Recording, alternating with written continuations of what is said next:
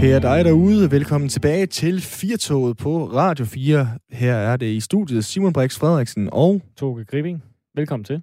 simpelthen velkommen tilbage. Simpelthen. Ja, det er jo for, øh, første time er gået nu. Det er den nemlig. Klokken er 16.05, Ja. og der er 55 minutters Firtog tilbage. Yes. Og øh, de går blandt andet med i vulkaner. Der er allerede øh, kommet et par sms'er omkring vulkaner, så øh, vi har lidt til bunke der, når øh, vores gæst kommer med, Simon. Og øh, så skal vi også lige forbi sådan en tech-gigant-krig. Øhm, Ja. Den er ved at blive sådan en lille smule grim. Jeg tror, at det er nok... Altså, det man kunne også betegne som drillerier, hvis man skal være Mhm. mm. sådan lidt mere venskabelig, men, øh, men der er altså lidt mere på spil den her gang. Det er Facebook og Apple, der øh, er efter hinanden. Det er virkelig Clash of the Titans. Ja, og det er Apple, der ligesom har ser ud til at have øh, det, øh, den fordel, eller hvad man skal kalde the upper hand i mm. Det her. Og til sidst, så skal vi op og ride på din kæphest, Simon. Ja, gode, dårlige film skal vi tale om. Fordi at jeg i mandags på Valentines dag, det var det tætteste, jeg kom på at fejre noget Valentine, det var, at øh, jeg sammen med min kæreste endte med at se de sidste tre kvarter af en, i min hjerne, en horribelt dårlig romantisk drama, men i min mave og i mit hjerte, en film, som jeg alligevel investerede et eller andet i emotionelt. Altså sådan en rigtig tårepærser, rørende, smuk Græd og sådan nogle ting der. Jeg var faktisk lige ved det. Altså, det vil det? jeg gerne indrømme. Jamen, Okay. jeg er sådan en type, der græder til, øh, til Disney-film også. Altså, jeg kan Uh, græde ja. til stort set alle film. Så da Og det skammer jeg han blev rendt ned af øh, gnuer, eller hvad det var, så var du altså... Der var jeg jo otte, da jeg så den først, så det, Ja, der, der blev jeg ikke der- på samme måde. Der, der ville det give mening, hvis du var barn dengang. Det, Øh, Det ved jeg ikke. Nå. Men jeg bliver til stadighed ramt, hvis jeg ser Mine Aftener i Paradis, for eksempel. Det er sådan, det er sådan en god, følsom film, jeg kan lide at se. Men de her film, som vi skal tale om i slutningen, de, de, de er på så mange parametre, synes jeg, dårlige film. Men de fungerer bare på en eller anden måde nede i maven og hjertet på mig, så jeg, jeg blev draget. Og hvad der sker oppe i knoppen på mig, det skal vi tale om senere. og inde i hjert. Ind i hjertet. Men øh, inden da, Simon, jeg har lige en øh, kort ting, jeg vil vende med dig. Jeg ved ikke, om du er faldet over det. Det er fordi, at øh, det er fra øh, den her øh, verden af e-sport. Og der er nogen, der allerede nu siger, åh nej, skal vi høre mere om det? Men det er jo simpelthen fordi, at, øh, og det kan jeg sige, dine øjne, dine øjne også siger, men, øh, men det danske e-sportshold Heroic blev solgt, øh, røg på norske hænder, øh, Omaken i Sports Group. Og hvor god er Heroic? De ligger nummer 6 på verdensranglisten, så de er pænt gode. Men Ja. de er ikke lige så gode som øh, Astralis, som ligger, ligger de nummer 2 eller nummer 1 Ja. ja. på verdensranglisten, nummer 3 måske. Men de fungerer som regel, altså Mm. placerer sig deroppe i top 3 øh, hovedsageligt. Heroic har også været op og vinde på førstepladsen i løbet af 2020 og sådan noget. De er et forrygende 2020. De er øh, blevet solgt, lød de første meldinger mm. for, øh, 115 millioner danske kroner, øh, godt 150 millioner norske kroner. Det viser bare, at øh, de danske medier havde lige misforstået en lille smule. Det viser, at den her, de nye norske ejere, de havde altså tilegnet sig en masse penge, Mm. fordi de skulle til at udvikle deres forretning og deres e-sports øh, branch, som det hedder i sådan en organisation, og de skulle udvikle Heroic brandet. Så det var ligesom, de har sat alle de her penge af, men de har altså ikke betalt 115 millioner kroner Okay. for de her fem danske drenge og en dansk træner. Og når vi taler om det her, Toge, altså at købe et hold, er, er- det sådan, det fungerer i den verden, er jeg nødt til at spørge? Fordi du nævner Astralis, som er det helt store danske hold, så er der Heroic, som øh, du er inde på her. Så er der vel også et, der hedder North, og det er dem, der De har... lukkede. De lukkede sgu øh, i sidste, for to uger siden, eller sådan noget. Nå, Ja. men det var dem, FCK øh, var inde Yep, over, ikke også? Men ja. de øh, trak stikket til dem, simpelthen. Der var øh, blevet blødt for mange penge, uden nævneværdige resultater, kan man øh, kort og godt sige. Så, så den verden af e-sport der, som jeg ikke har så meget begreb om, men som øh, ja, min kæreste til stadighed sidder og øh, ser de der Blast Premier, Super League Series og sådan nogle ting der. Ja, Jeg kan simpelthen ikke følge med i de der Counter-Strike events. det er, fordi Øh, der er mange forskellige arrang- arrangører, ja. Men er der også forskellige ejere? Altså er det ligesom cykling, hvor det er øh, øh, virksomhederne, der ejer cykelholdet, afhængig af hvem der er sponsor, eller er det som i fodbold, hvor der kan komme en rig russer og sige, nu vil jeg gerne købe det her hold?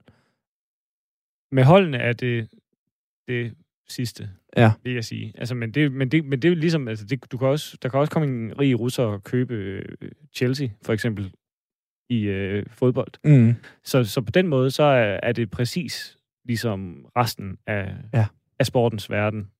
Hvis man øh, vil kalde det sport, det er en helt anden diskussion, ikke? Men, øh, men jo, det er forskellige turneringsarrangører. Så det vil sige, i fodbold for eksempel, der har man ligesom, altså de fleste etablerede sportsgrene, der har man ligesom landet på øh, at der er én turneringsarrangør, og i flere e-sports grene, hvis man kan kalde det det, er det også spilfirmaerne. Altså det er mm. simpelthen dem, der har lavet spillet, der også står for e-sportsdelen, siger, det er vores turneringer, der er de officielle, det er dem, der tæller, det er dem, der har de største pengepræmier. Hvor i nogle spil er det altså bare anderledes. Der er så forskellige turneringsarrangører. Mm. Så er der Blast der, som er et dansk øh, firma, så vidt jeg husker i hvert fald. Det var de indtil for nylig. Jeg tror stadigvæk, de er på danske hænder, der øh, arrangerer Blast-turneringerne. Og så er der ESL, der sidder i Køln i Tyskland, og øh, Dreamhack, der sidder i Sverige, men Dreamhack og ESL er så ejet af det samme moderselskab, mm. og så kan man blive ved, ikke? Men altså, kort og godt, det er et mudret billede, og det er svært for nye seere at danne sig et overblik over, hvad er en prestigiøs, altså en prestigefuld turnering og så videre. For det vil svare til, hvis du kommer ind i fodbold, ikke? Og så var der Royal League herover, som øh, hele tiden sagde, vi har så store pengepræmier. Og så var der måske noget, der hed øh, Mediterranean League, og øh, så var der mm. kvalifikationer for kun europæiske hold, men så var der også et amerikansk hold, der kunne kvalificere sig og spille med. Så kan du hurtigt forstå, ikke? Altså, så bliver det lidt svært at få et overblik over. Der er det nemmere at vide. Premier League, ikke? I øh, England, det er den bedste engelske række. Superligaen mm. her i Danmark, det er den bedste danske. Det forstår vi. Det forholder vi os til. Men altså, det er i hvert fald en øh, historie om, hvordan en fjer kan blive til 115 millioner danske kroner, når det ikke helt er sådan, det hænger sammen. Toge Gripping, du er simpelthen stadigvæk vores udnævnte spil gaming-ekspert her på Fire Tog. Det har du med al tydelighed lige bevist der. Tak for det. Selv tak. Kan du så sætte fod i den næste historie også? Ja, ved du hvad, fordi det er, den har jo faktisk sat fod i sig selv, Simon, og i hele fejmåret øh, nede på Sicilien. Det er vulkanen Etna, og den har vi jo lige talt om her i slutningen af øh, første time, men den gik i udbrud i går, og der stod røg og aske op af krateret, lava løb ned af siden på vulkanen, og det fik os til at tænke på, Simon, fordi det gik jo godt det her. Situationen har italienerne helt styr på, hvis man skal tro øh, dem selv. Det var på ingen måde bekymrende kan man citere Stefano Branco for i, øh, hos det italienske nyhedsbyrå AGI, og han er altså chefen for det her Nationale Institut for Geofysik og Vulkanologi. Men er vi så heldige hver gang? Altså, fordi de bor jo... Det, den, altså, man, man leger lidt med skæbnen, når man bor mm. næsten op ad siden på sådan en øh, vulkan, ikke? Men der er jo også bare lige de her øh, ting med, at den er bare god for landbrugsjorden. Men øh, inden vi to sidder og gør os rigtig kloge på det, Simon, så skal vi invitere en mand indenfor. Det er dig, Thomas Finn Kokfeldt. Velkommen til. Jo, tak skal du have. Geolog og seniorforsker hos GEOS, altså de nationale geologiske undersøgelser for Danmark og Grønland. Og du ved så også noget om vulkaner. Er det farligt at bo tæt på en, øh, en vulkan, der jævnligt går i udbrud? Ja, altså det kommer jo lidt an på, hvad for en type vulkan det er. Nu snakker vi om Etna her. Den er jo kendt for at være sådan en stor gentle giant, kan man sige. Den er tit i udbrud. Øh, det vil sige, at den når ikke rigtig at opbygge sådan de helt store gas- og trykmængder, øh, der skal til for at give meget store udbrud. Ikke? Så det der typisk øh, tilfælde, det er, at der kommer noget øh, lava fountaining op på toppen, og så kommer der lavastrøm øh, ned ad siden på vulkanen. Så det er som regel noget, man kan håndtere på den ene eller den anden måde. Øh, men det er klart, at der er mange byer og landsbyer også øh, rundt om øh, vulkanen, så og den store by øh, Catania ligger jo tæt på, så den har været i farezonen tidligere under nogle lidt større øh, etnerudbrud. Ja, Thomas, nu er det måske et uh, utaknemmeligt medie, du er med i nu, fordi det her det er radio, og derfor kan man jo af gode grund hverken uh, se levende billeder eller, eller stille fotos. Men kan du prøve sådan at male lidt for os, når vi taler om, at Etna nu har været i udbrud? Hvordan har det så set ud? Det har vel næppe været uh, flammer, der stiger op, og lava, der render ned, forestiller jeg mig ikke? Ja, altså, jeg har set nogle billeder jo, som man kunne se på, på nettet også, ikke ligesom øh, alle andre. Og, øh, altså det, man kan se, øh, det var det gik i gang i går aftes øh, omkring øh, sådan solnedgangstid, så det gjorde det jo ekstra spektakulært. Øh, der var i hvert fald øh, tydeligvis øh, høje øh, fontæner op i det sydøstlige krater, som ligger i to kilometers højde. Øh, og omkring 20 km nord for Catania. Øh, der kunne man se øh, op til 300 meter høje fontæner, øh, som så plaskede højt op og og ned igen i krateret, og der var store røgfaner og askeskyer, som bredte sig ud over himlen og gav sådan et, øh, ja, et, øh, et, et orange, rødligt, brunligt skær. Altså, det var, det var faktisk utrolig flotte billeder og fine billeder. Man kan også se mange øh, videoer, der folk har lagt op øh, på nettet. Så ja, det så spektakulært ud, helt, helt sikkert. Nu er vi inde på det her med, at der har været større aktivitet øh, førhen, og, og, og vi kan vel ikke garantere, at der ikke kommer den, den her slags udbrud igen, og ligesom Vesuv, den, øh, den lidt mindre nabo, øh, havde jeg sagt til Etna, der ligger inde på øh, fastlandet, men trods alt er noget voldsommere. Der bor folk jo også tæt på. Altså Pompeji, som jo øh, godt nok længe, for længe siden ikke blev begravet af vulkanen, har udviklet sig til at blive en ny øh, stor by, ikke storby, der ligger i øh, for foden af, af Vesuv der. Så, så altså, er det er det... Ja, Napoli ligger lige tæt på. Ja, Vesuv, ja der, der er nok at tage af, ja, ikke? det, er, det er en anden type vulkan. Øh, det ligger jo, begge to ligger jo tæt på en pladegrænse. Det er så den afrikanske plade, som skubber på den europæiske plade, som også var med til tidens morgen og danne alberne osv. Men altså, hele det øh, scenarie der med tektoniske plader, det gør jo så, at der, altså, på den afrikanske plade, hvor, hvor Etna ligger, der er lidt mere fredeligt, kan man sige, mens øh, der sker ting og sager øh, på, den, på den europæiske plade, fordi der kommer forskellige fluider og gasser op igennem kappen, som gør, at vulkanen bliver en helt anden karakter. Så Vesuv er altså en, en meget større øh, skal vi sige, fare øh, moment i hele det her øh, øh, vulkanske øh, kompleks, som er hernede. Ikke? Fordi den eksploderer sjældnere, men når det sker, så kan den være, øh, altså være meget kraftigere. Hvorfor er det så, man, øh, man bor der og, øh, og slår telt og, øh, og huse op øh, lige ved, ved siden af? Ja, det, det, er jo, det er jo noget med at gøre med, at øh, vulkansk materiale det er med til at, at gøde jordene. Altså, der kommer jo, det er jo ligesom at få gratis uh, øh, NPK-gødning spredt ud. Ikke? Der er jo både noget fosfor og noget kalium og, og så videre, til, øh, som planterne skal bruge, når de skal vokse. Så, så der er mange fordele ved, uh, ved at plante sine afgrøder øh, i vulkansk jord, og ikke mindst også i mere ekvatoriale områder, ikke, som Indonesien, hvor der også er mange vulkaner. Der, der er det rigtig øh, altså gødende for, for plantevæksten. Ikke? Så, så det er sådan lidt, øh, okay, vi, vi vil godt øh, have nogle afgrøder og leve godt, men øh, der er selvfølgelig lige faremomentet for vulkanen, når den går i udbrud. Men det må man så balancere. Ikke? Øh, det er sådan et tvækket svær, kan man sige. Man kan ikke få det ene uden det andet. Thomas Finn Kokfeldt, nu er du jo med her som en slags øh, vulkankorrespondent og ikke Italiens korrespondent, men alligevel, hvis du rendte rundt nede i Catania, øh, som altså ligger tæt på, på Etna, øh, en eller anden, øh, hvad ved jeg, marts-april øh, dag, vil du så gå og være øh, bekymret, eller, eller er man bare fuldstændig upåvirket af at rende rundt så tæt på så stor en vulkan? Ja, jeg har jo været dernede, og altså, jeg vil sige, den, den gør altså et vis indtryk. Øh, jeg var nede i 13, og der kom vi ned. Der var faktisk uh, lava ned ad siden. Det var jo meget interessant. Uh, uh, jeg, jeg vil have respekt for den, selvfølgelig, men man skal ikke have sådan panisk angst. Uh, det er jo klart, mm. at Øh, Etna bliver jo også overvåget. Der, man kan jo gå ind og se uh, videoovervågningskameraer på, hvad der sker op på toppen. Uh, plus der er jo alle mulige seismometre og andre måleindretninger uh, på, så man, man ved, hvis der er noget større under opsejling. Men altså igen, Etna har været sådan ret forudsigelig. Den har haft de her jævnlige udbrud, typisk med 10 års mellemrum, men uh, nogle gange sådan lidt oftere. Øh, og så er det som, som regel øh, lava, der strømmer ned. Så man kan sige, hvis man er uheldig at stå i vejen for lavaens øh, vej der, der, kan, der er råd nogle landsbyer i, i tiderne. Gennem tiderne, ikke? Men øh, der kan man jo nå at flytte sig. Øh, så ja, der er ingen grund til panik, men det er klart. På et eller andet tidspunkt kommer der nok øh, endnu en lavastrøm, som når helt ned til Catania, og så har man så nogle, nogle udfordringer der. Altså, der var et i 1669, ikke, hvor, hvor Catania blev delvist øh, kørt over nogle lavastrømme.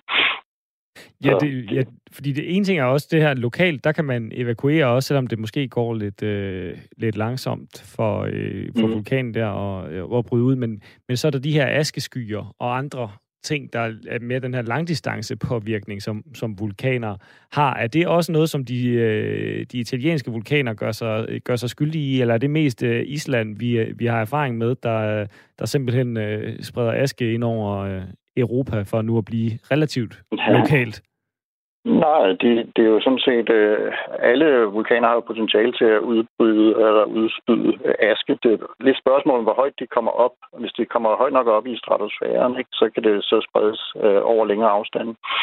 Øh, så det kræver så nogle kraftige udbrud. Altså det er ikke noget lige, der ligger i kortene fra Etna, men det kan jo sagtens ligge i nogle af de andre italienske vulkaner, altså Vesuv for eksempel. Øh, så ja, de er som ældre, som endda også med i øh, blandt de skyldige, potentielt skyldige, til at indvirke på vores hverdag og flytrafik og så videre er, er vulkanerne sådan en form for reminder om, at vi trods alt stadigvæk lever på, øh, på, på naturens noget? Fordi en ting er, at vi kan forudse alle de her ting, men hvis det nu er, øh, nu ved jeg ikke, om jeg bruger det rigtige udtryk, supervulkaner, at mm. så kan vi se den komme hele vejen, men vi kan vel øh, i og for sig ikke rigtig gøre, gøre noget ved det, eller, eller hvad?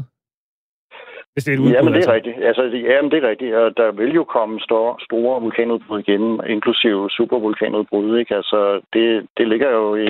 Vi har jo kun oplevet som menneskehed en kort del af jordens historie. Så øh, hvis man graver længere tilbage, så kan man jo se, at der har været nogle kæmpe udbrud. Men altså, også mens menneskene var i live, var der jo super, superudbrud. Den, der, der var Toba-udbruddet øh, for omkring altså 72 eller 75.000 år siden på Indonesien. Ikke?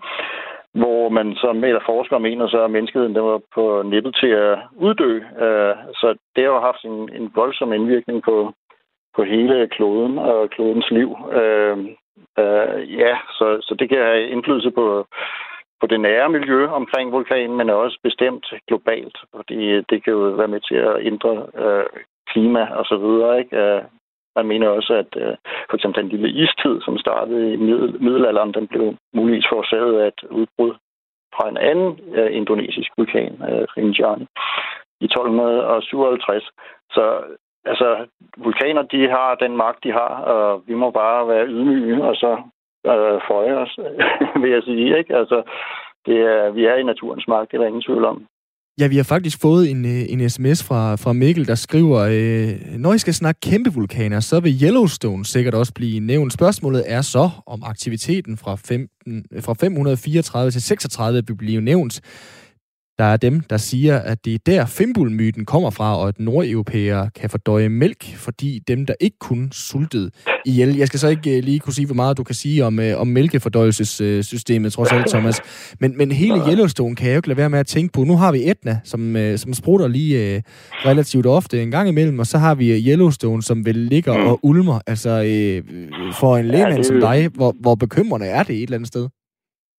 Jo, altså, det er en anden skala. Øh, Yellowstone, den var sidste udbrud for godt en halv million øh, øh, år siden, ikke? Så det er 600.000 år siden, så det, det er jo øh, en anden skala. Men øh, hvis den skulle gå i udbrud igen, det er klart, så ville det have nogle, øh, nogle voldsomme konsekvenser for dels øh, USA og Nordamerika, øh, men også globalt, det er jeg sikker på.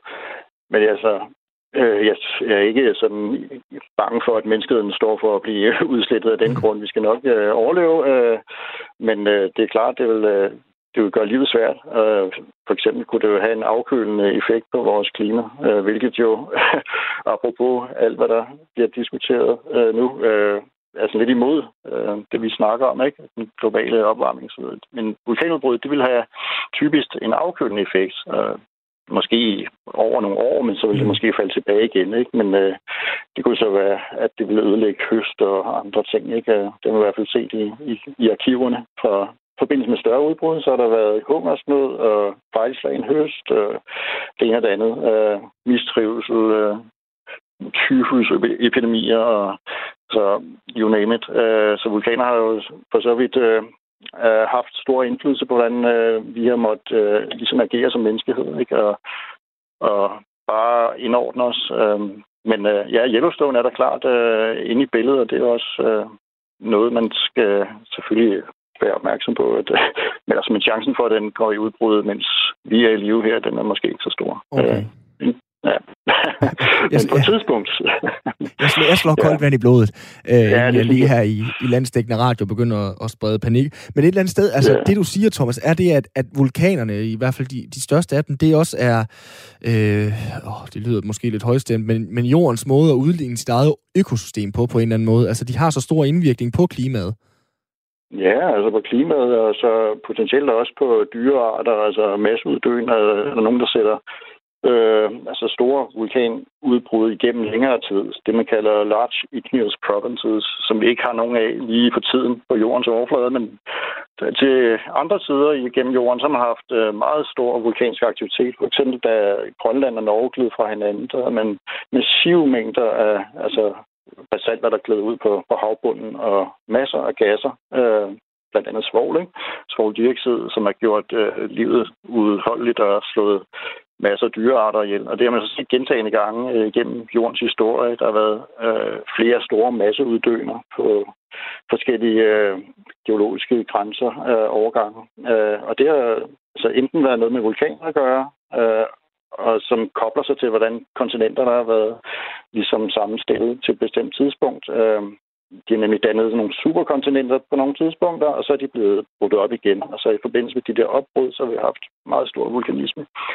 Men altså derudover kan man selvfølgelig også snakke om, om ekstra terroristiske, altså meteorer og sådan noget, som kan komme ind og, og ændre på vores livsbetingelser. Men øh, vulkaner, det er øh, bestemt øh, en, en meget til, altså en vigtig faktor i hele jordens udvikling. Ja, man mener vel, at dinosaurerne fik lidt af det, det hele, ikke? Både meteorer og, og vulkaner, Præcis. og det var lidt af en fest, ja. de holdt ja, dengang. Var, der var Deccan Traps og Indien, ikke, som var nogle af øh, dem, samtidig med det store øh, Yucatan-krater øh, der. Så de har fået både i poser i sæk. Så ja, de, de klarede ikke mosten der. Så man kan jo kun spekulere hvordan, øh, hvordan menneskeheden en, en dag måske, forhåbentlig ikke, men altså øh, kommer i dagen øh, på, på lignende manier. Men øh, det vil være sådan lidt højstemt at spekulere i, selvfølgelig. Og det ryger jo ud af sådan en mega spændende og interessant øh, tangent, når man, når man går i gang med at snakke om det her. Hvis vi, hvis vi lige her til sidst lige måske hopper lidt tilbage på sporet, og så alligevel, fordi grunden til, at vi har ringet til dig, Thomas Finn Kokfeldt, det er jo fordi, at Etna, Syditalien, har øh, været i udbrud her øh, i går, var det vel nærmest 16, 15. 16. februar. Øhm, altså, ja. jeg har jo set cykelløb der er øh, mm. foregået øh, med, med, med bjergetapper op af, af Etna. Sådan rent ja. uh, turismemæssigt, altså hvor tæt og øh, hvor farligt er det at komme helt tæt på sådan en vulkan som, øh, som Etna, som ligger et, øh, må vi sige, ja. relativt dejligt sted i, i uh, Sydeuropa? Ja.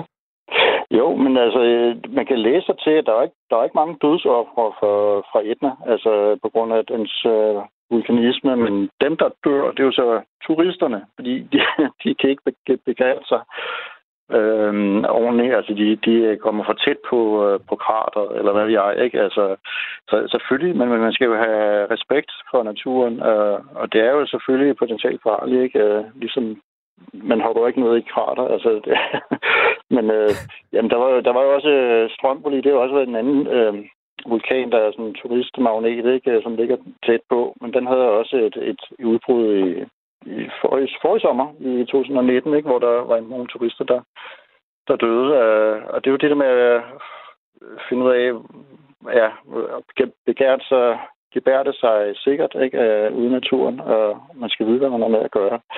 Men øh, ja, der er jo altid en risiko, men altså, man kan jo også øh, sige, det er også usundt ikke at cykle. Ikke? Så,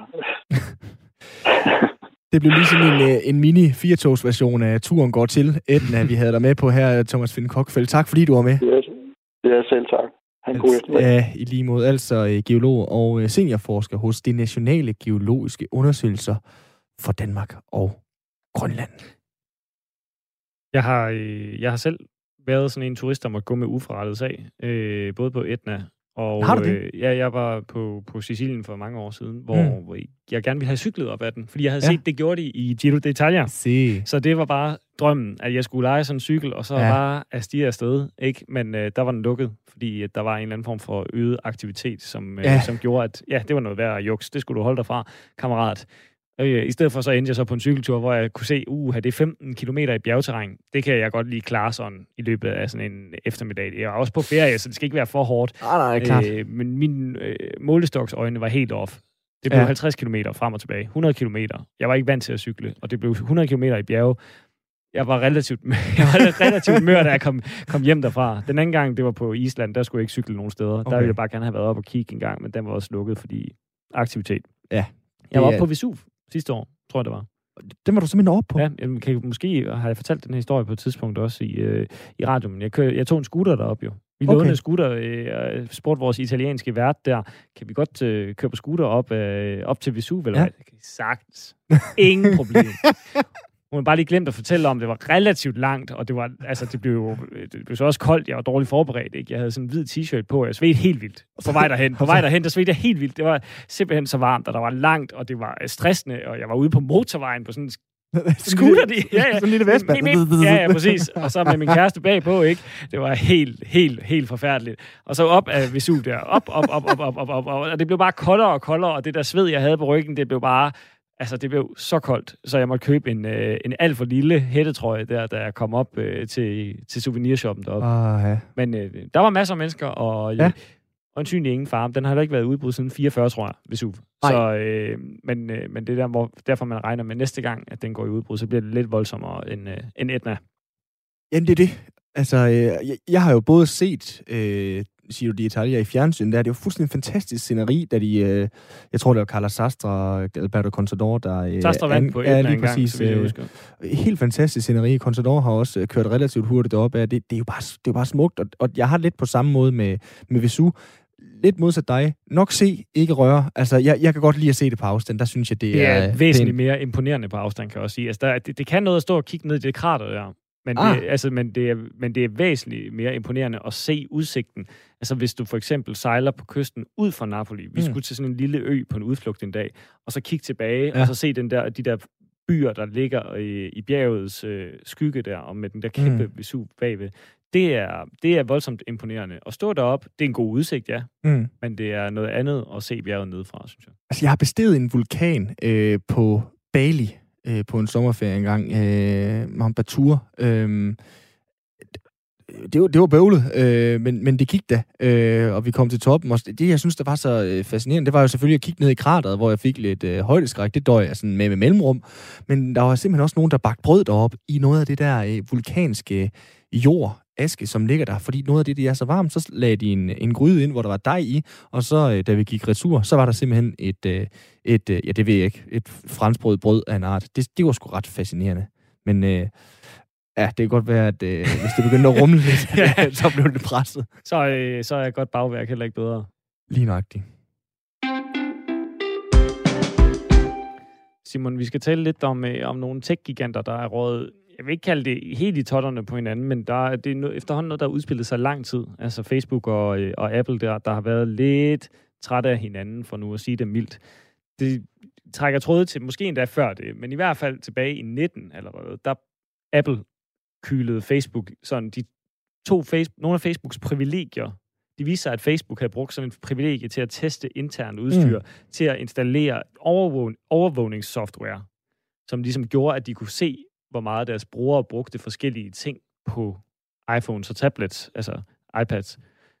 Og, Ja. og da Apple fandt ud af det, så sagde de, hey, det, det orker vi faktisk ikke lige, at I skal, øh, I skal bedrive hos Mm. os. Så, øh, så I mister jeres privilegier til at lave det her test, altså software-testing. Mm. Det blev Facebook en lille smule gal, galhovedet over. Men, øh, men nu er vi så nået dertil, hvor at Facebook overvejer at hive Apple i retten. Det er et nyt sammenstød, vi taler om her. Okay. Det er, øh, fordi Apple har sagt, at med deres øh, nyeste operativsystem til iPhones, iOS 14, så vidt jeg husker, så kommer der simpelthen, at man i App Store skal øh, som app deklarere, Mm. hvad man bruger data til. Altså, hvad man, hvilke data man indsamler, og hvad man bruger dem til. Sådan en form Ja. for mm, ø-mærke, eller hvad hedder det, svanemærke for, øh, for, for data. Ja, ikke? okay. Sådan, øh, altså, så skal man lige... Øh, så, sådan næringsbeskrivelse næsten. Ja. Sådan, tjek, hvor mange kalorier, hvor mange data, datakalorier der er i. Og når man som Facebook lever af folks data, Ja.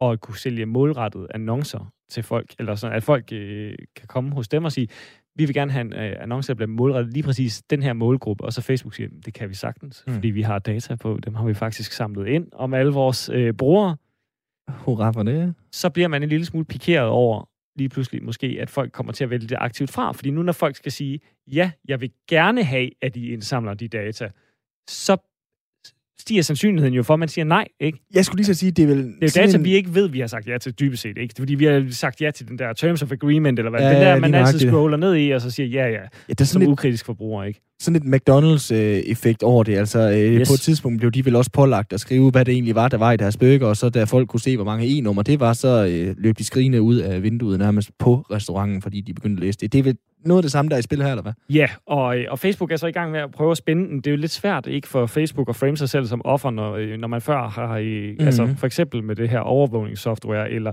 deres salg øh, af data til Cambridge Analytica. Og så, altså sådan, de, de, de har bare haft nogle, nogle træls sager hængende over sig, så det er svært for at se dem som et offer, ikke? Når de står og siger, ved du hvad, det kan faktisk gå ud over alle de små virksomheder, at de ikke længere kan sælge øh, gode reklamer, eller få gode reklamer ud mm. på Facebook, og derved sælge deres produkter. De kan falde med 60 procent, sagde de. Deres mm. salg kan simpelthen falde, altså den dollar, per dollar brugt, som man siger, den, det er ja. den, som man plejer at måle reklameværdi, ikke?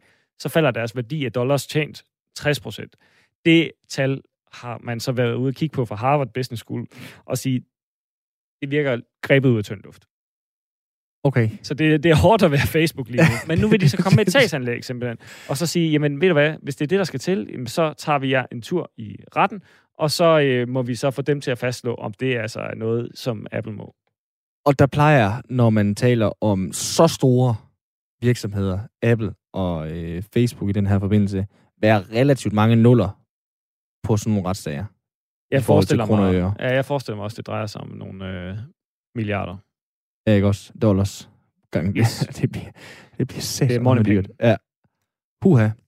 Og Apple har jo så vundet en vindersag, kan man sige. Ja, ja, ja. De, fordi det, de får, selvom det jo også handler om, at de kan drille øh, en af de store konkurrenter, ikke selvom de ikke er direkte konkurrenter i forhold til, hvilke produkter mm. de mhm. har, at så kan de sige, jamen vi beskytter jo folk og deres data. Altså, fordi ja. de skal ikke leve af, re- af reklamer. Google har ikke rigtig rørt på sig endnu. Google Nej, er jo også nogle af dem. Google er også en af de sådan aktører, der der ligesom lever af reklamer jo. Ja. Så hvis de skal til at redegøre for al den data, de bruger, kunne det også være, at de blev en smule tosset. Så Google og Facebook er groft sagt i samme båd her, ikke? Hvor Apple, der sælger produkter jo, de er ikke afhængige af de her rekla- reklameindtægter i mm. samme omfang. Nej, men hvordan er de vil stadigvæk afhængige af, at, øh, at Facebook og Google, de har øh, gangbar vej ind til Apples produkter? Ja, eller er Facebook og Google lige så meget afhængige ja, af, at de kan findes på, altså, når vi har Apple-produkter, mm-hmm. som, altså, for eksempel Danmark, ikke, hvor mange har iPhones og tablets, jamen, så er det jo, hvad vælger man så? Vælger man at skifte til en helt ny telefon ja. for at kunne få Facebook, eller lever man, lærer man at leve uden Facebook på sin telefon, fordi at man godt kan lide at have en iPhone? Mm. Og der tror jeg så, at Facebook er en lille smule nervøs for, at man vælger det sidste. Så bare lige for god ordens skyld, min iPhone, der kan jeg stadigvæk godt have Facebook på, også det næste lange stykke tid. Ja, og du kan endda give dem lov til at samle de der data om dig, som de alligevel gør, kan man okay. sige. Men, øh, men at du kan også få lov til at tage et øh, aktivt valg, ja. og det altså sådan for en forbruger øh, synsvinkel, så er det jo kæmpe godt. Altså, så er det simpelthen genialt ja, jo, at man lige pludselig får lov til at tage aktivt stilling, og så sige, det vil jeg ikke have. Mm. Ja, fordi... Facebook er bare ikke så glad for det ja, som du selv siger, man scroller ned på de der terms of agreement, og så øh, vender du ikke bare det ene blinde, men alle blinde øjne til, og så trykker du agree. Og det der er rart, at der er nogen, der begider at tage de ja. øh, kampe for os. Den sidste øh, dans i den her øh, tango mellem de store virksomheder, den er nok ikke taget. Det tror jeg ikke. Den fortsætter.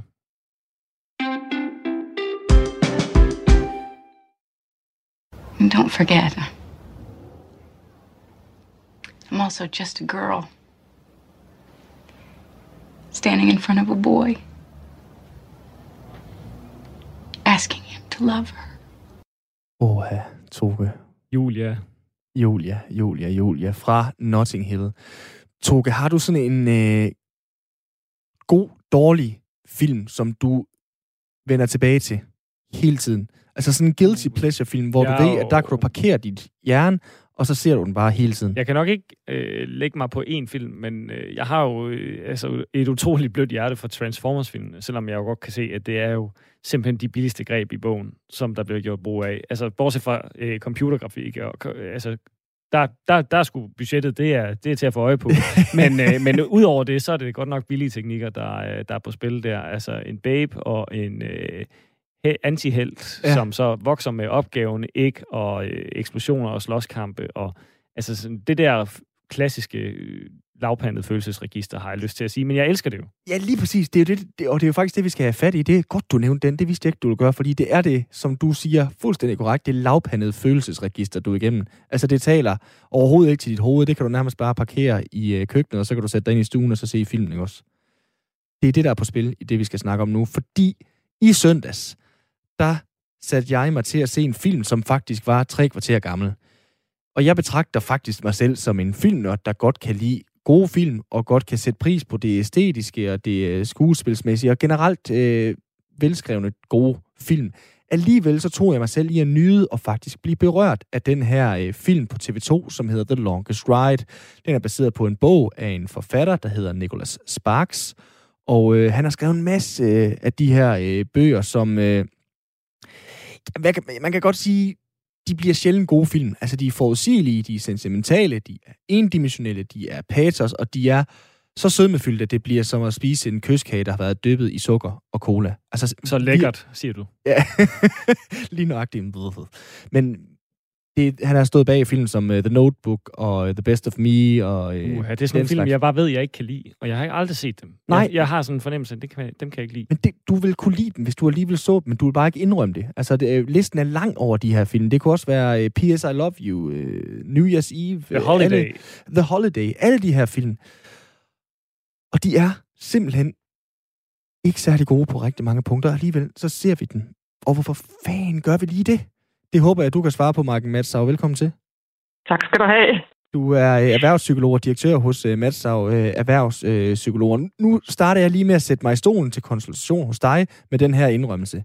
Jeg så The Longest Ride, som jeg var inde på den anden dag, og min hjerne fortalte mig, at det var noget LORT, for at være ærlig. Hvad er der galt med mig? Åh, oh, det er jo nok dit bløde hjerte, som alligevel er lidt sentimentalt det er jo ret hyggeligt at høre jeres mandlige egoer diskutere, hvordan de her film er forfærdelige, og det må jeg jo indrømme, det synes jeg også selv, de er. Men når alt det så er sagt, og vi har lagt det intellektuelle væk, så er der stadigvæk også en dimension, som handler om, at, at, at helten og heldinden får hinanden til sidst, og man ved, hvem der er skurken, og, øh, og, og, og den her, sådan, altså vi kan jo kalde det en feel-good movie. Mm. Og, øh, og feel-good movies, de er jo designet til, at man går derfra med en god fornemmelse. Øh, og feel-good movies kommer i mange forskellige øh, varianter, ikke? og I har jo så taget fat i nogle af dem, som, som også er en lille smule corny, fordi de er så øh, romantiske. Men de gør jo noget godt for os, fordi de, de løfter vores humør og skaber håb i en verden, som kan være kompliceret og lidt mørk i øjeblikket. Ja, hvad kan de her film sådan ud fra et øh, psykologisk perspektiv gøre godt for os? Jamen, de er jo enkle. Øh, ofte er de enkle, og så taler, så, så taler de til os med nogle enkle greb, øh, som handler om øh, lys og håb og drømme og kærlighed, og at tingene lykkes til sidst. Ofte er der jo et element i sådan en, en, en type historie om, at, at, at helten eller heldinden, eller de begge to, skal noget grueligt øh, meget igennem, men så ender det hele godt, og på samme måde som i de gamle eventyr, som jo også altid har underholdt folket, så øh, levede de lykkeligt til deres dages ende. Og det giver os en god fornemmelse, fordi når vi kigger os omkring her i livet i øjeblikket, så er det komplekst, og der er sygdom og virus og død og dødstal øh, og, og skilsmisser og mistrivsel og børn, der mistrives. Og det her med, at der trods alt også er lykkelige slutninger, det har vi altså brug for, for at skabe håb. Jeg kan, jeg kan godt blive lidt sur nogle gange, når jeg ser de her film, fordi det, når, man, øh, når man sætter sig for at se en film, så er det den her kontrakt, man indgår med sig selv og med, med tv'et om suspending disbelief. Jeg hopper lidt med på nogle ting her, for at blive godt underholdt, og for måske at øh, føle noget, der er større. Men det har jeg bare svært ved, med de her film, der foregiver at være realistiske. Altså, det behøver ikke at være, øh, at være romantiske film, men det er simpelthen, altså hvis man siger som film, okay, nu er vores mission at foregå realistisk og male en eller anden form for, øh, for, for billede af, hvordan verden er, og så sidder jeg undervejs og siger, jamen det der kan jo ikke passe. Det der kan jo ikke passe. Det der kan jo ikke passe. Hvor Ringens Herre, der er ligesom gået ind på, altså med, på forhånd ikke, ja, hobitter og orker, de findes nok ikke. Altså, der er nok ikke sådan skovelver folk, der sidder derude et sted. Altså, hvor, hvorfor er det, det er så svært at forene sig med, tror du, for, øh, for mig? Altså, jeg synes, det, det der øh, spørgsmål, der er mere interessant, og det vil jeg jo selvfølgelig stille dig, hvis du sad i, i stolen hos mig der. Hvorfor ser du dem? Hvad ja. fik dig til at se den film? Det, det kan du jo svare på. Det er tit, fordi min kæreste vælger dem. og så sad du alligevel og, og med en tårer i øjet og, og, og håbede, hun ikke så det. Det kan da godt være. Altså, det har jeg ikke tænkt yeah. over, men det vil, jeg, det vil, yeah. jeg, jeg skal da nok begynde altså, at føle lidt efter. Jeg synes egentlig ikke, jeg yeah. følte så meget andet, end at jeg blev lidt galhovedet. Ja. ja. Altså, der, der, er jo, der er jo flere ting i det, ikke? Altså, man kan sige, at øh, en af de ting, som vi jo også har talt om sammen før, det er jo det her med, jamen, jamen film og serier øh, som er underholdende og som kaprer vores opmærksomhed, men som ikke nødvendigvis kræver en hel masse øh, mental anstrengelse at følge med i. Ja, de, har, altså de kan hjælpe os med at simpelthen nedbringe vores stressniveau. Fordi at når noget underholder vores sind, så kan vi ikke samtidig sidde og tænke på alle de her projekter, vi er i gang med, og de deadlines, vi måske ikke kan nå, og, og så videre. Og det betyder, at, at, at når vi ikke har vores tankevirksomhed kablet op på det, jamen så falder stressniveauet simpelthen, og så får vi det bedre. Så det er jo det der med, at, at, at, at, at de her underholdende film og serier osv., de kan underholde vores nervesystem. Og så er der selvfølgelig den emotionelle del, som vi har talt om her, ikke? Hvor, hvor der er en, et, et velkendt univers, øh, og øh, selvfølgelig køber du ikke ind på, at det skal være realistisk øh, når du ser øh, Julia Roberts, øh, hun får den, den, den, den, den rige gentleman og så videre. Jeg, jeg, jeg samler det jo nogle gange lidt med, det er så anden gang i den her time af Firtoget, jeg bruger McDonald's som reference, det, det er lidt skræmmende, men, men jeg sammenligner det faktisk lidt det her med McDonald's, altså jeg, jeg spiser det, jeg synes det smager godt, og bagefter så tænker jeg, gud, hvorfor gjorde jeg det? Er, er, er det lidt det samme, der er på spil øh, her, eller, eller er kunsten et eller andet sted, Marken, at vi også tør sige, jeg står ved, at jeg rent faktisk godt kunne lide den her film? Ja, altså jeg tænker, hvis, hvis du blev underholdt og bevæget af, af filmen, uanset hvor, hvor corny den er, og hvor forudsigeligt plottet er, jamen så er det jo bare fordi, du er menneske. Og er også inde i dit journalisthjerte bor der et, et, et, et håb om, at tingene ender godt både for dig selv, men måske også for menneskeheden. Ja, det er sgu nok bare fordi... Jeg... Er det så usundt, når jeg ikke... Altså, jeg insisterer jo på, jeg kommer simpelthen ikke til at græde. Altså sådan, jeg, jeg, jeg, jeg, kan ikke, jeg føler ikke noget, når jeg ser de her film. Er det, fordi jeg er så ude af kontakt med mine følelser? Fordi nu bliver jeg da sådan en lille smule bekymret på min egen vej her. Jeg tror ikke, du skal være bekymret. Men vi kan jo tale om, hvad for nogle film, der så rører. Ikke? Lad, os, lad os tale lidt om, hvad for nogle, nogle gode feel-good movies, der er. Ikke? Jeg sad lige og tænkte over det, før vi, skulle, før vi skulle tale sammen. Og en af dem, der har været allermest populær af feel-good movies, det er jo den, der hedder The Untouchables, den franske film. Kan I huske den? Ja, den er, den er nemlig rigtig god. Uh, og den er jo god, uh, men det er stadigvæk en feel-good movie. Mm. Og at, altså, den er, man kan sige, at den realistisk, det ved jeg ikke, den er bygget på en sand historie i hvert fald. Men det var jo en af de der film, som, som, som, som du ved, når man ser den, så går man løftet derfra. Man, man bliver glad, man, man, man, man, man føler sig rørt. Øh, det er, det er nogle sympatiske karakterer, karakterer og en dejlig historie. Der er ovenikøbet også en kærlighedshistorie i den. Altså, nu bliver det meget lokalt, det her. Ikke øh, hvad der foregår inde i Toges hoved, men, men, men jeg har også jeg bidt mærke i noget ved mig selv. Jeg bliver en lille smule mere sentimental, når jeg ser i fjernsyn, hvis jeg øh, har, har tømmermænd og jeg ikke har, ja. øh, har sovet så godt? Altså, er det fordi, at man ja. har paraderne mere ned, eller hvad? Ja, helt sikkert. Altså, din forsvar er ikke så, så aktiv, dit sind er ikke lige så aktiv, dit ego er ikke lige så aktiv, som det normalt er, når du øh, ellers går på arbejde mandag, tirsdag, onsdag, torsdag, fredag. Og, og du har jo også givet dig, dig selv social tilladelse til at lave ingenting, fordi du ved, at de der tømmermænd, de skal simpelthen øh, stenes væk, ikke? Så der er forsvarsparaden helt klart noget. Mark Madsau, erhvervspsykolog og øh, direktør hos uh, Madsau Erhvervspsykolog. Vi har ringet til dig, fordi vi taler om de her guilty pleasure-film. Har du selv en, uh, en, en film, du vender tilbage til, som du et eller andet sted godt ved, måske har set sin bedste dag? Hmm, ikke en film, men jeg har da, lige nu har jeg da klart en guilty pleasure. jeg, ser, jeg ser en serie, der hedder Badehotellet. Ej, ja, jamen, vi er i samme båd. Og jeg lige startet på den, og jeg simpelthen, og den er så, du ved, den er så old school og så, så, så gammeldags humoristisk, og jeg synes alligevel, den er hyggelig, og den minder mig om min mormor, og altså om Matador og de gode gamle dage, så det er helt klart en guilty pleasure, og nu har jeg sagt det højt her i et radioprogram. Jamen, ved du hvad, jeg hopper, øh, jeg hopper med dig på øh, hotellet. Jeg har det på nøjagtig samme måde. Det var først... Ser du den også? Ja, forrige år, der ja. hopper jeg på den. Jeg tænkte, det der, det kommer jeg aldrig til at se, det og jeg kommer aldrig til at sige højt, også. at jeg kan kunne lide det. Men, ja. øh, men ja. jeg til stadighed nyder det og se det hver mandag aften. Jamen altså prøv at vi, øh, det er, det, det er sandhedens team, det her. Ja. Øh, vi har begge to været ærlige her nu. altså Mike, vi har jo tidligere haft dig med, fordi du jo har ordineret, og du har også lige været inde på, øh, ordineret tv-serier til, til klienter, fordi at det giver noget, øh, noget genkendelse og noget ro og, og, og kan afstresse. Øh, er det de helt samme øh, ting, der er på spil i forhold til, til film, og kunne du finde på også at ordinere det til folk? Nej, jeg ordinerer ikke film til folk, der har stress. Øh, og nu snakker vi jo om folk, altså vi snakker ikke om, om, om bare almindelig hverdagstravlhed, det... og vi alle sammen er lidt små stress. Vi snakker om folk, der bliver stresssygemeldt og, og, og, og, skal gå igennem et akut stresskollaps. Og grunden til, at jeg, jeg altid anbefaler folk at, øh, at se serier, altså i gamle dage, så jeg folk med at købe sæsoner på, på DVD, og i dag så, er det jo, så har alle streamingtjenester. Og serier er simpelthen Guds gave til menneskeheden, når det gælder stressreduktion, fordi serier er jo ofte designet til at hypnotisere os en lille smule, når vi ser dem. En rigtig god serie, det er sådan en, hvor der er en cliffhanger i hver afsnit, og så skal vi lige have et afsnit til. Og fordi at de er designet på den måde, så man bliver, sådan, man bliver virkelig fanget af dem og fanget ind af dem, øh, og lidt hypnotiseret af dem, så sker der jo det, som jeg også var lidt inde på før, at man kan ikke samtidig sidde og tænke på alle de her ting, der kan gå galt, eller er gået galt, eller hvorfor bliver man syg, eller kan man nogensinde få et job igen, eller hvordan skal de andre, andre klare det, og, og, du ved, og, og, og hvordan skal jeg nogensinde komme tilbage, og jeg har det forfærdeligt, og jeg er også en idiot. Man kan ikke sidde og tænke på alle de ting, hvis man bliver fascineret af en underholdende serie. Og det betyder, at når man ikke sidder og tænker på alle de her sådan, øh, øh, katastrofer, altså katastrofetanker, så falder øh, hvad hedder det nu, stress, øh, udløsningen af stresshormoner helt automatisk i nervesystemet.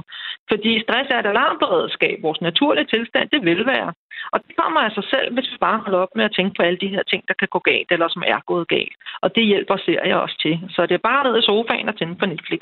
Men, men det bliver man jo så også mindre produktiv af, kan man sige. I hvert fald, hvis man insisterer på at gøre det hele tiden. Hvordan, Jamen, hvordan, også... hvordan, gør, øh, hvordan balancerer man øh, der? Jamen, som stresssygemeldt skal du bestemt også være så lidt produktiv som muligt. Når du er stresssygemeldt, så skal du slet, slet ikke producere noget, og, og, og, og også gerne så få tanker som muligt. Det er det, der mm. skal til, for at nervesystemet falder til ro.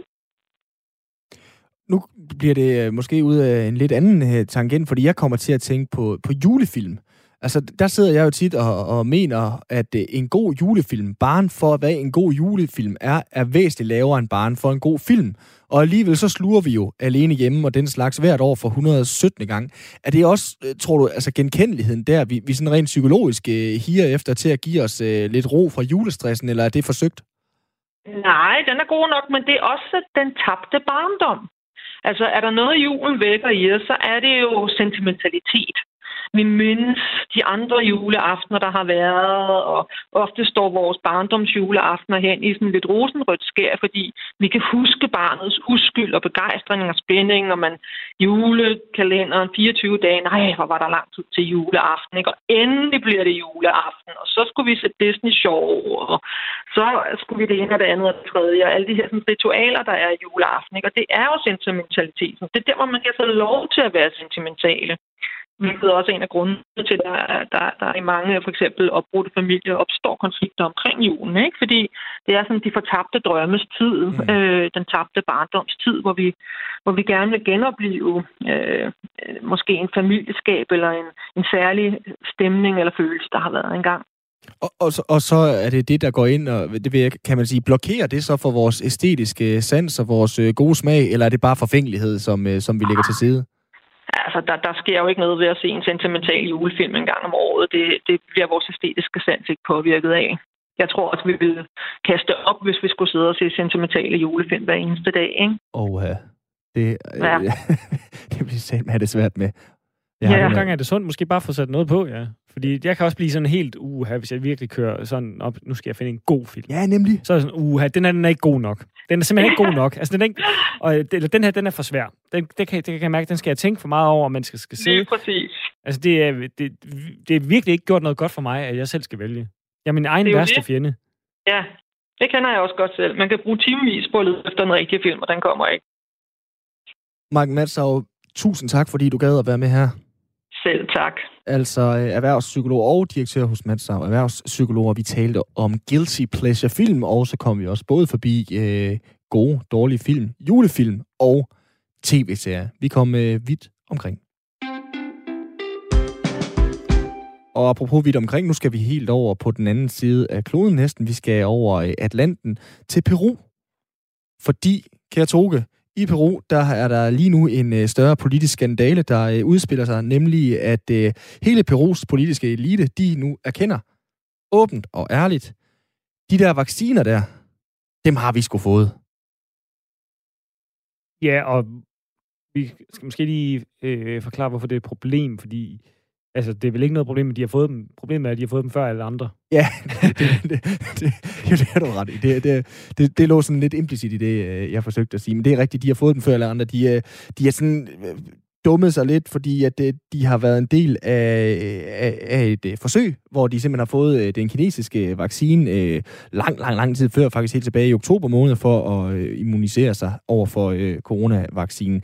Det der er, og nu har jeg boet i Peru, de skifter politikere i toppen af, af regeringsapparatet øh, oftere end øh, folk skifter undertøj. Så altså, er det også om at få den vaccine, men ja, ja, det er det. hvis man har magten. Og, og det er jo lige præcis det, jeg tænker, fordi altså, de må da ikke være det eneste land i verden, der har gjort det her. her. har de fået den kinesiske... Nå nej, det er rigtigt. Den kinesiske vaccine blev distribueret helt vildt til øh, det, som man lidt snobbet kan sidde i Vesteuropa, ikke at kalde fattigere lande. Mm-hmm. Altså, de har virkelig været øh, gode til at, øh, at ramme bredt ja.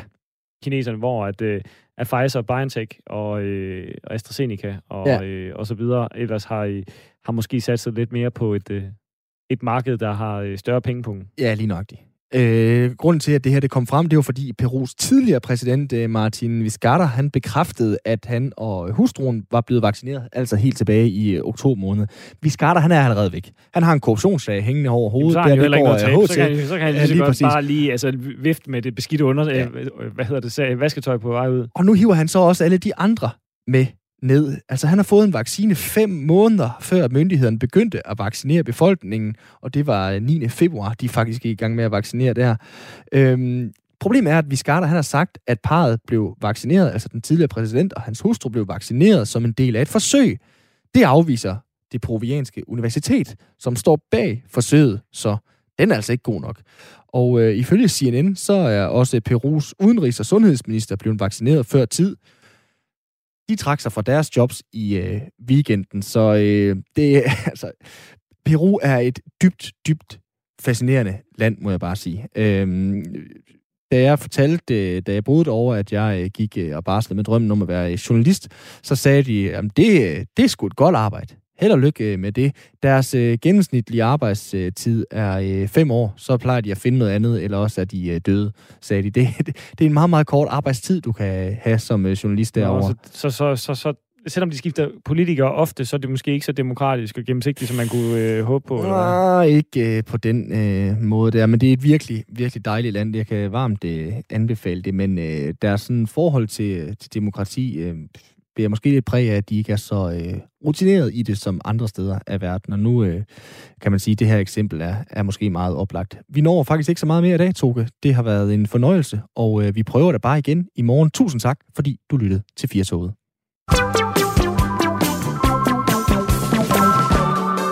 Du lytter til Specialklassen.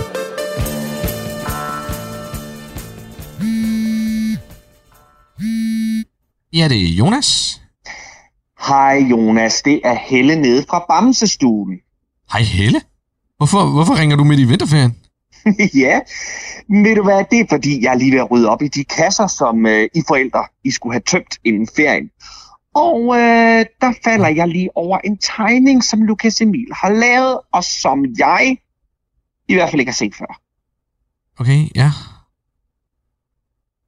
Mm. Ja. Ja, det er bare fordi, han har tegnet ham selv og Tristan ud på Kælkebakken. Okay. Ja, det er der som sådan ikke noget forkert i. Det er jo bare dejligt, når børn er kreative. Men lige i den her tegning, den er simpelthen... Øh... ja, den er simpelthen så upassende, at jeg ikke ved, hvor jeg skal begynde. Nå, okay. Øh, ja, jamen, du bliver nok nødt til at fortælle mig et eller andet. Prøv at Øh, høre, han har tegnet Tristans hoved dobbelt så stort som hans krop. den, den skal jeg lige have igen. Ja, Lukas Emil har tegnet Tristan med et kæmpe hoved. Det er et problem, fordi... Ja, det er et problem, fordi Tristan har vand i hovedet, og derfor har et lidt større hoved end de jævnaldrende børn. Ah, okay. Ja, Og det vælger Lukas Emil så at fremhæve i en, må jeg sige, fuldstændig grotesk grad. Uh, okay, ja, uh, du tror ikke, det er bare fordi, det er dårligt tegnet? Altså, du ved, ligesom 80% af alle Lukas Emils tegninger, så... Ja, okay, ved du hvad, nu, afbryder jeg dig lige en gang, undskyld, fordi jeg synes, du snakker lidt udenom problemet. Fordi ja. det her, vi har fundet her, det er faktisk noget, der grænser til mobning af Tristan. Okay. Og han har simpelthen skrevet på tegningen, at det er Tristan? Øh, øh, nej. Altså, nej, det har han ikke. Okay. Hvordan ved du så, at det er Tristan, der er på tegningen? ja. Jonas, ved du hvad, nu synes jeg igen, du begynder at snakke lidt udenom, ikke? Men øh, jeg ringede også bare lige for at sige det. Men altså, hvad ved jeg? Jeg er jo bare pædagog.